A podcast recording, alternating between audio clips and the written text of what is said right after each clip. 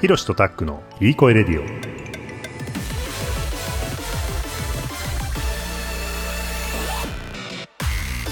この番組はカナダに住む弟ひろしと東京に住む兄タックがリスナーの皆さんにいい声を届けようという番組です。はい。ということで始まりましたいい声レディオ、えー、カナダから今日もいい声をお届けいたします。ひろしです。東京からタックです。はい。えーとね、シャープ23ということで、えー前回シャープ22、ちょっと長くなっちゃったんだけど、そのまま行こうということで、えー今回がシャープ23。はい。はい。で、まあメ、メディアリテラシーっていう観点とかも踏まえた上で、えーウィンター・オン・ファイヤー、えーウクライナの内側から取られた、えー2013年から14年にかけて起こった、えーウクライナでの、まあ、ユーロマイダン抗議運動っていうののドキュメンタリー映画の、えー話を、えーしてきました。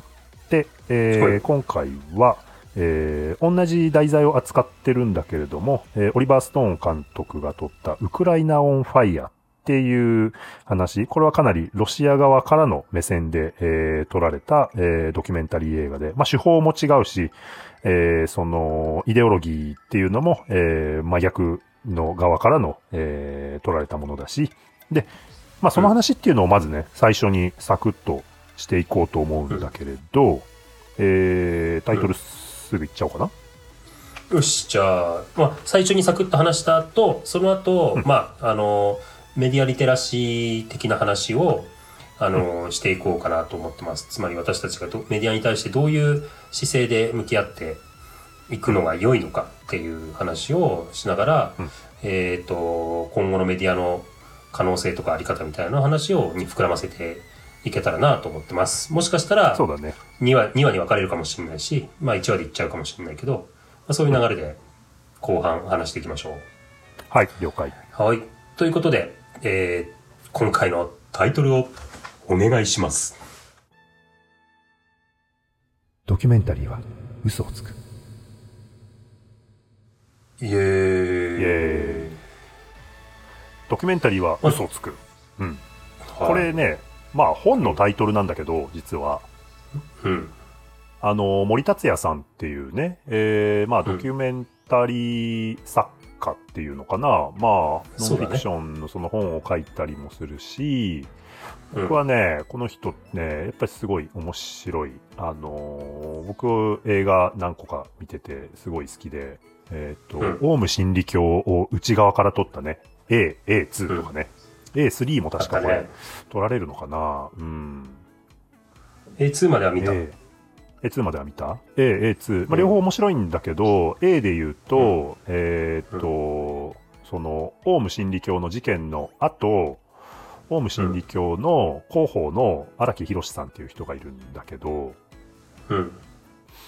あの、なんだろうな、その当時、まあ、地下鉄サリン事件以後なんだけど、うん。えーまあ、大手のそのテレビ、新聞っていうのが、めちゃくちゃ、あの、えーオウム真理教っていうのはこんなにやばい宗教なんだっていうことで、めちゃくちゃその、なんかこう、叩くというかね、最初からあの、もう決めつけて、えーそういう態度でオウム真理教を、えっ、と、まあ、日本中に、あの、ずっとオウム真理教の、なんていうのかな、うーん、やばさみたいなものをすごく過剰に、うんえーえー発信していた時に、森達也監。督メディアがね。そうそうそう、うん。うん。うん。森達也監督っていうのは当時、あと、その広報に直接取材を依頼、うんちゃんとあの、正面から取材依頼をして、えー内側からうんオウム真理教のその実情っていうのを、えー取りたいですっていうことで。うん。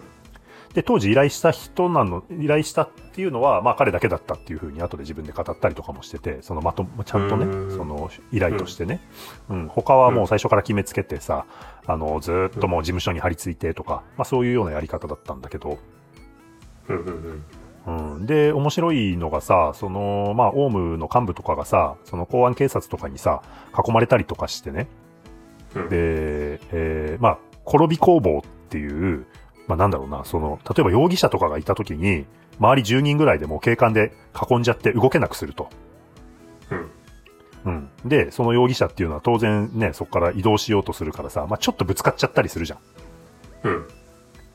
で、そしたら大げさに、あ、いたたたたたたって転んだうん。あの、暴力だつって、はい、公務執行妨害つって別件逮捕をして、っていうのが、うん。まあ警察の、えー、あの、悪質なやり方の一つ、転び工房って言って、ね。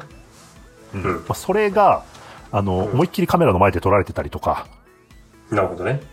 うんで、まあ A2 はかなり、あの、後の話で、そこから何年も経って、うんで、僕が一個覚えてるのは、まあ、オウム真理教の信者なんだけど、女の子で、まあ確か両、なんか親が、あの信者だったかなんかでもう生まれた時からずっとみたいなさ。で、なんか携帯のストラップ、キティちゃんとかつけたりとかしててさ。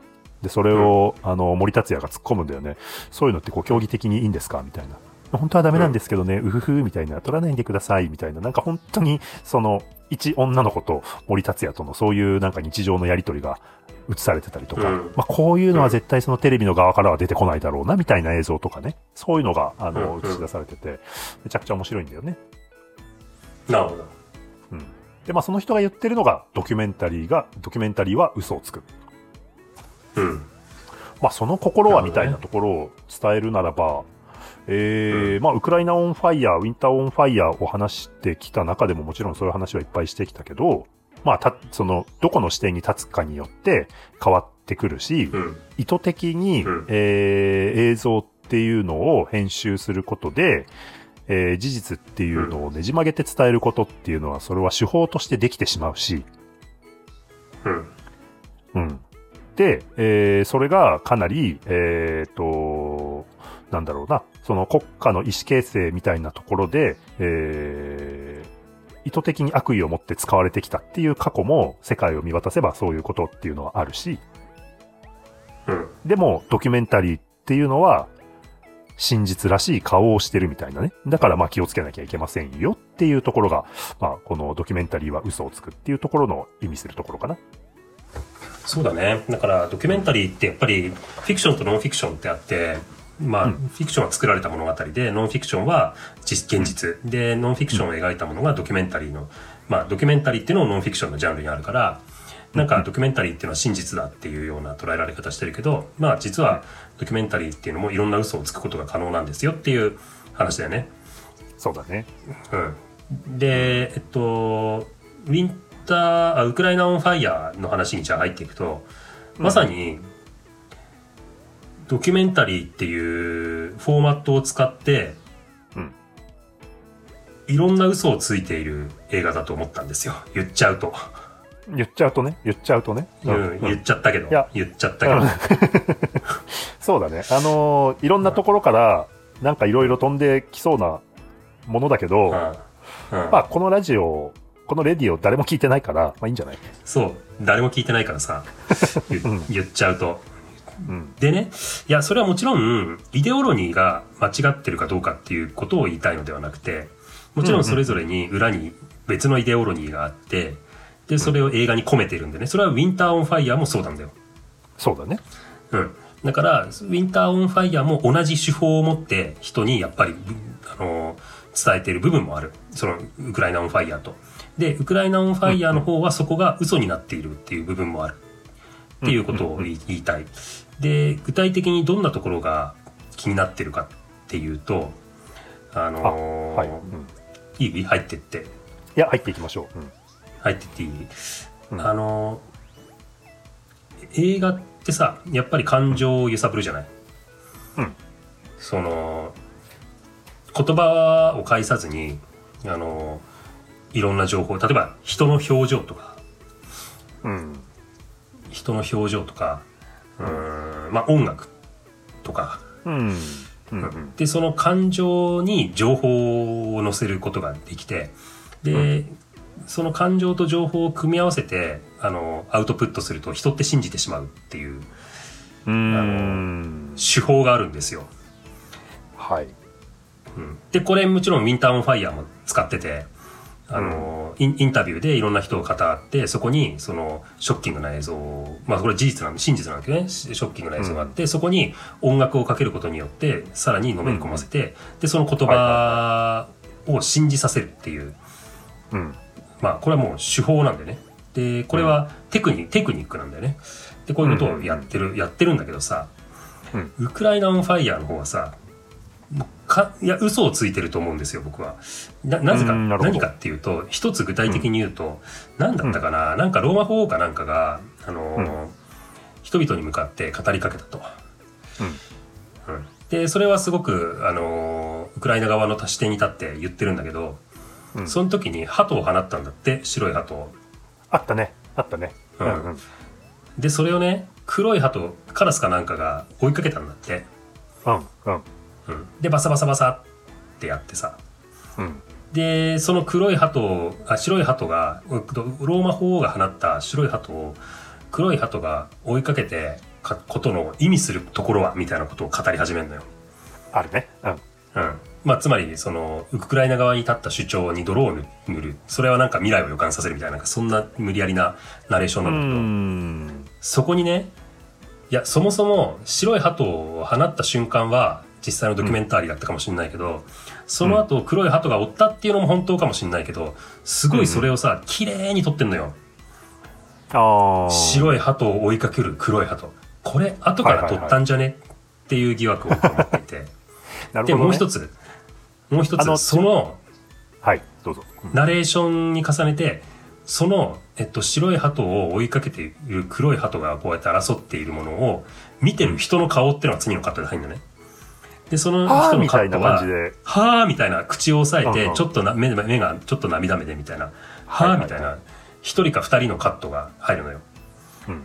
で、そ、それを見ることによって、あたかもそこにいた全員が、うん。その黒い鳩を追いかけることの意味を正しく受け取ったかのように見えるんだよね、それを見ると。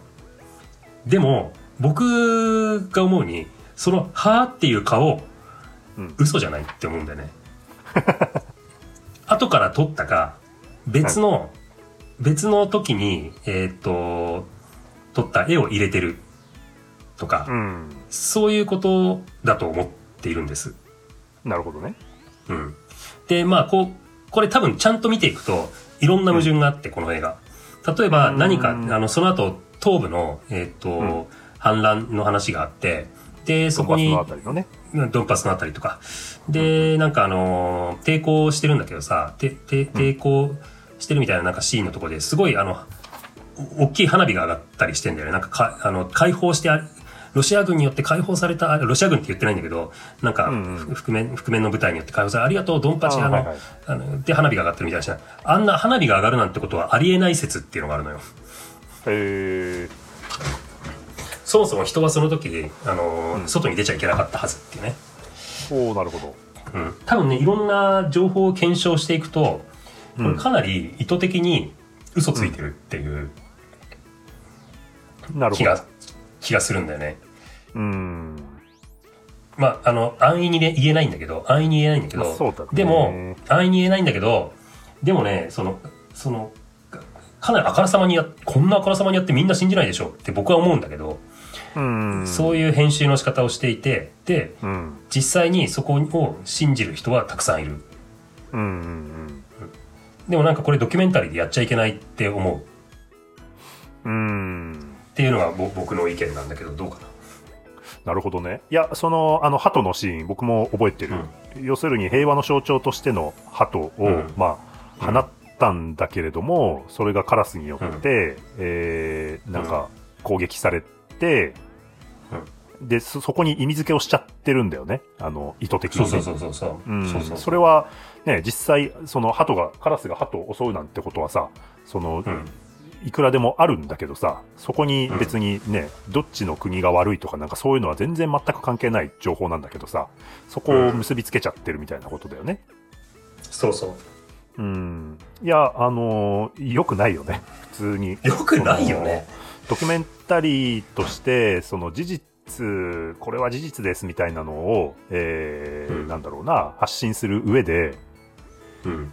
なんか、その、ただカラスが、えっ、と、鳩を、まあ、襲った、まあ、それは本当に襲ったのかどう、そうなのかもしれないんだけれども、わかんないんだけど、うんそこに意味を持たせて、うん。っていうのは、まあ、と当然、当然良くないことで。当然よくでないよね。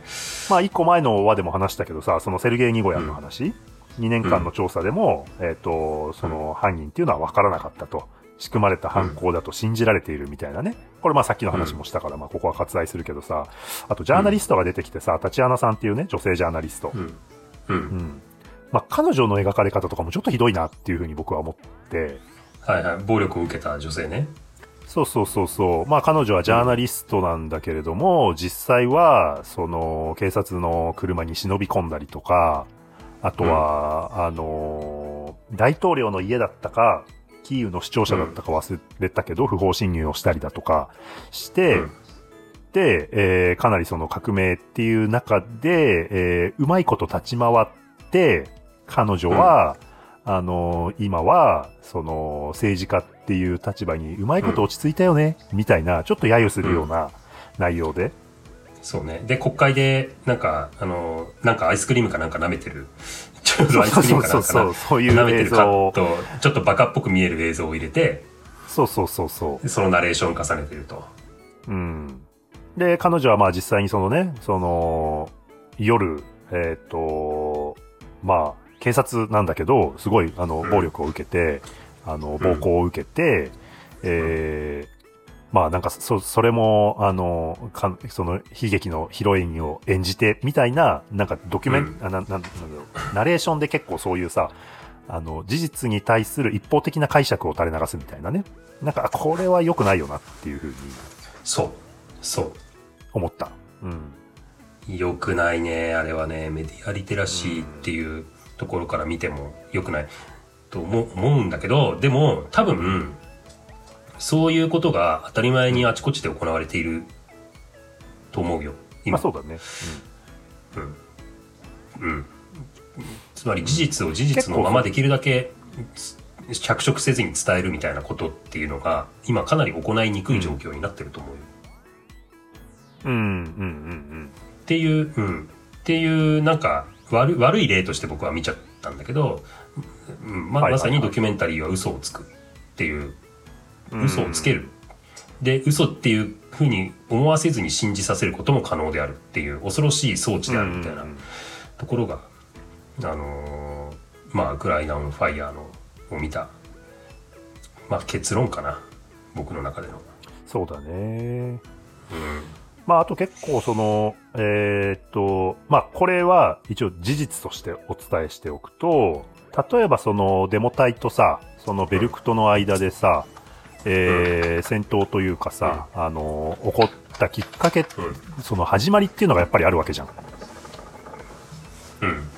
ね、ね、その睨み合ってるところからどういうふうに、えー、どっちが先に手出したかとかさ、まあそういう議論って当然あると思うんだけど、当然、ウクライナオンファイヤの方で、えー描かれてるのは、そのデモ隊の中にいる過激派が、過激な極右がう、ん。右翼ナチスうん。がその中に紛れてて、うん。えー彼らがね。えーその民衆を先導していて、そうそう、ネオナチがね、先導していて、うんで、えー彼らがその火種っていうのを作って、わざと作って、えーうん。戦闘に持ち込んだんだっていう風にウクライナオンファイヤの方では描かれて、一方で、ウィンターオンファイヤでは、あの、ベルクト側がそういう過激な、えーっと、人、要するに火種になる人を送り込んで、スパイとして送り込んで、デモ隊側にね。うん。で、小競り合いを起こさせて、そうそうそう、みたいなね。まあ、これは、だから、両両方を、やっぱり、お互いの立場に立ってて、あのー相手が先にやったんだっていうようなことで、これはもはやもう真実はわからないんだけれど、うん。まあ、そうねあの、事実としてお互いがそういうふうに言ってますよっていうね。うん。そうね。うん。うん。だからなんかさそのもはや事実としてわからないっていう部分となんか、あのやっぱり事実はどっちだよねっていうことがわかる部分で分かる部分はとことん突き詰めなくちゃいけないし、で事実それが事実であるかどうかっていうことを確認をやっぱりとことんやんなくちゃいけないし、でそれで事実っていうふうに分からなかった部分はきちんと分からないって言うべきだしそこを誠意を持ってうん。一つの物事に対して向き合っていくっていうことが必要だと思うんだけどなんか、ウクライナオンファイヤーは、うん。あの、わからないっていうのをいい、いいことに、そのわからない空っぽの部分うんうんうん。にいろんな考え方を詰め込んで伝えようとしてくる。ああ、はいはいはい。うん、わかりやすいね。それはそうだね。そうな感じがした。それが、うん。とても嫌悪感を感じましたね。うん。なんか一見、ウクライナオンファイヤーっていうのは、その、過去の歴史であるとか、あの、だだいぶさ、遡って、えー、語られてるじゃない。昔の、うん昔話から始まるんだよね。あの、ウクライナオンファイヤーの方は。はいはいはい。うん。あの、はいはいはい結構最初の方から、なんか、ミスリーディングというか、なんだろうな、ウクライナっていうのは、うんあの、過去の歴史においても、あの、いろん、うんその自分たちの都合のいい相手についてきたと。ロシア側にいる時もあれば、どこどこに側にいる時もあれば、どこどこ側にいる時もあれば、かなりなんかその時々で自分たちのなんかこう、スタンスっていうのを変えてきてて、みたいなことであったりとか、うん。で、うんと、その、住民投票をやった時の、えっと、これはまあ、えっと、うん。クリミアかな？クリミアの話で、あの、そこで、うん。まあ、明確な、あの、投票結果とかね、数字で出してたりとか、うん。なんかやっぱりその、真実らしい、服、えー見せるようないろんな情報を詰め込んではいるんだけれども、まあ、当然その情報っていうのは取捨選択されてるわけで、都合のいい情報だけを、やっぱりそうだね。あのーピックしてるよね。う。うんん。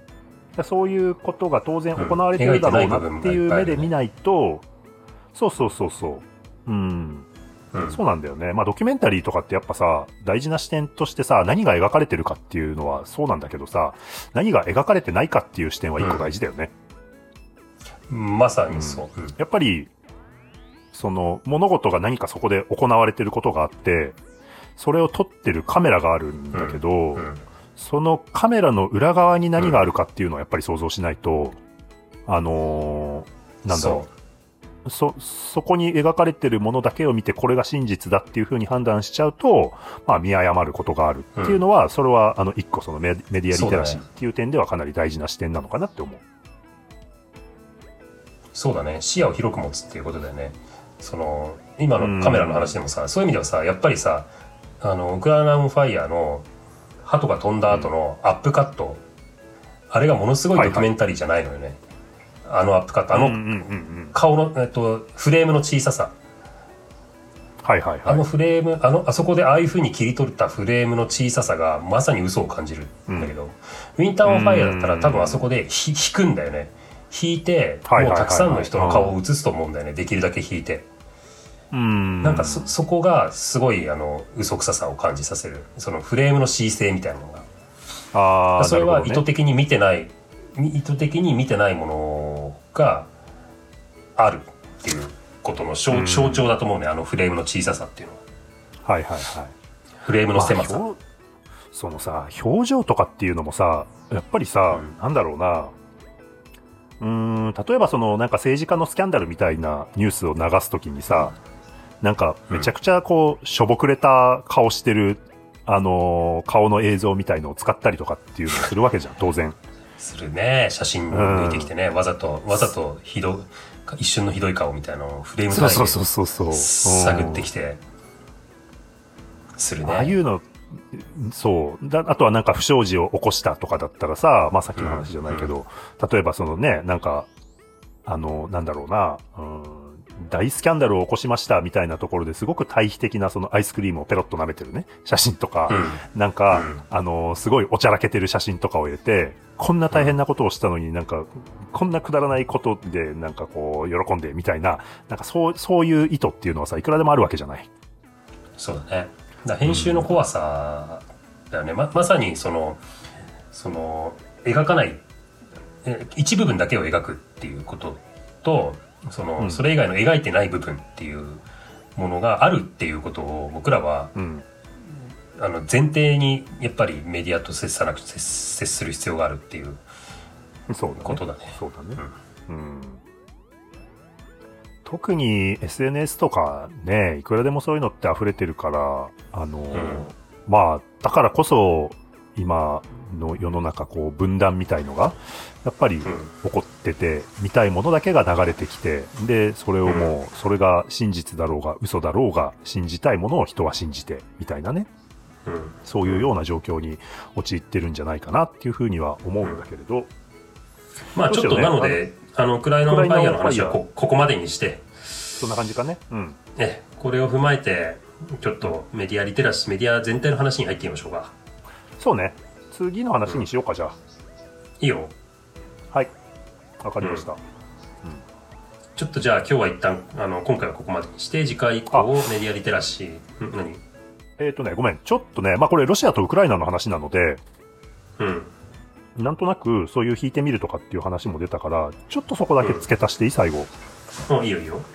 これ、まあさ、ウクライナオンファイヤーにしてもさ、えー、ウィンターオンファイヤーにしてもそうなんだけどさ、僕がね、うんまあその、なんだろう、まあ国際情勢みたいな点から見た視点での、まあ感想というか、思っうん。たことが、まあ、えーっと、ウクライナオンファイヤーは、いや、な、なんでそもそもウクライナの話なのに、プーチンにインタビューしてんのとかさ、なんかそもそもそういうところおかしくないって思うし、確かに。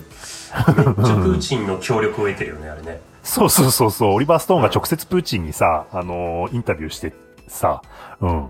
いや、なんか、なんだろうな、そこをまっとうに描こうと思ったら、そこはあえて外すのが正しいスタンスなんじゃないかなと思うんだけど、でももうこれはもう、もう政治だから、まあまあ、それはしょうしょうがないというか、うーん、まあ、あの、100歩譲って。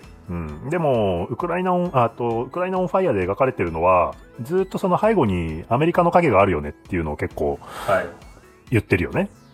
で、あの、アメリカの、えー政府高官が、その、ウクライナのことを電話で話してたみたいな、ウクライナど、どつ、あの、だ誰にリーダーを任せるかとかさ、そんな話をしてたりとかさ、あとはバイデン大統領とかも出てきたりとかしててさ、そうだね。で、僕が思ったのは、そのウクライナの中での話なんだけれども、結局背後にそのロシアとアメリカっていう影がある、あるなとか、うん。なんかそういう広い視点っていうのも、やっぱり大事なのかなっていうふうに思ったのと、まあ、あとはこれはいろんなところで言われてたりとかするんだけど、今これがウクライナだから、すごく、あの、ん。世界の注目を浴びてるけど、じゃあ、シリアとかアフガニスタンはどうなんのみたいなのさ、まあこれはいろんな SNS で言われたりとかしてるんだけど、うん。同じことをやっても、抵抗運動って呼ばれたり、方やい、それがテロリズムって呼ばれたりとかもしてるわけで、うん。うん。で、難民の問題とかもさ、まあ、ウクライナの難民は受け入れるけど、え、なんで中東からは受け入れないの？みたいなさ、そういう世界の歪さみたいなところも、なんか、あの、見えてきてるので、まあ、そういう大きな視点っていうのも、あの、ちょっと、あの、ん思うところがあったので、えっ、と、僕の意見、これはもう僕の意見だよね。紹介しておきます。そうだね。その通りだね。まあ、アメリカが同じことやった時に世界がどう見るかっていうのは、多分プーチンがやるのとバイデンがやるのでは、多分違うだろうねっていうことだよね。そうそうそうそう。そう、プーチンはさ、あの、いやいや、アメリカやってんじゃん。同じことやってんじゃんって多分思ってる部分あると思うんだよね。うん。うん。うん。これは僕の想像なんだけど。うんうんうん。うん。まあ、まあそういうね人のこと言えないじゃんっていうことは、そうそうそうそう。そうそうそうそう。んっていうようなことをアメリカだってやってきたし、そう。まあ日本だってそこに加担してるかもしれないし、うん。まあ。そう、まさに。に、バイデン大統領がこの間ね、あの数日前に、あのーうん。ああいう独裁者っていうのを、えー権力の座につかせておくべきではないっていうふうに、えーっと、その演説の中で喋ってさ。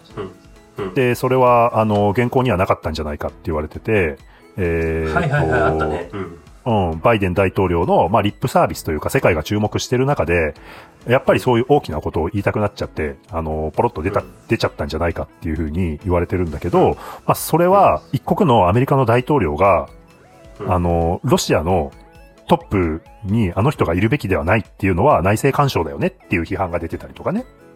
はいはいはいはい。それはさ、あのね、えっと、プーチンがウクライナに対して、うん。あの、ウクライナのリーダーはこの人がふさわしいみたいなことを言ってるのと同じ論理になっちゃうから、そういう意味では、やっぱり、うん、アメリカ、ね、バイデン大統領のそれはやっぱり本当に失言だったし、うん。一国の大統領が別の国のリーダーの決め方であるとか、それがふさわしいふさわしくないかっていうふうに発言するっていうのはよろしくないことだし、そういった意味では、うん。あの、アメリカもちょっとそれは、あの、言い過ぎだよねみたいなところとか、まあそういうなんか、あの、視点っていうのが、まあそれでも、それが、あの、ニュースになって、うん。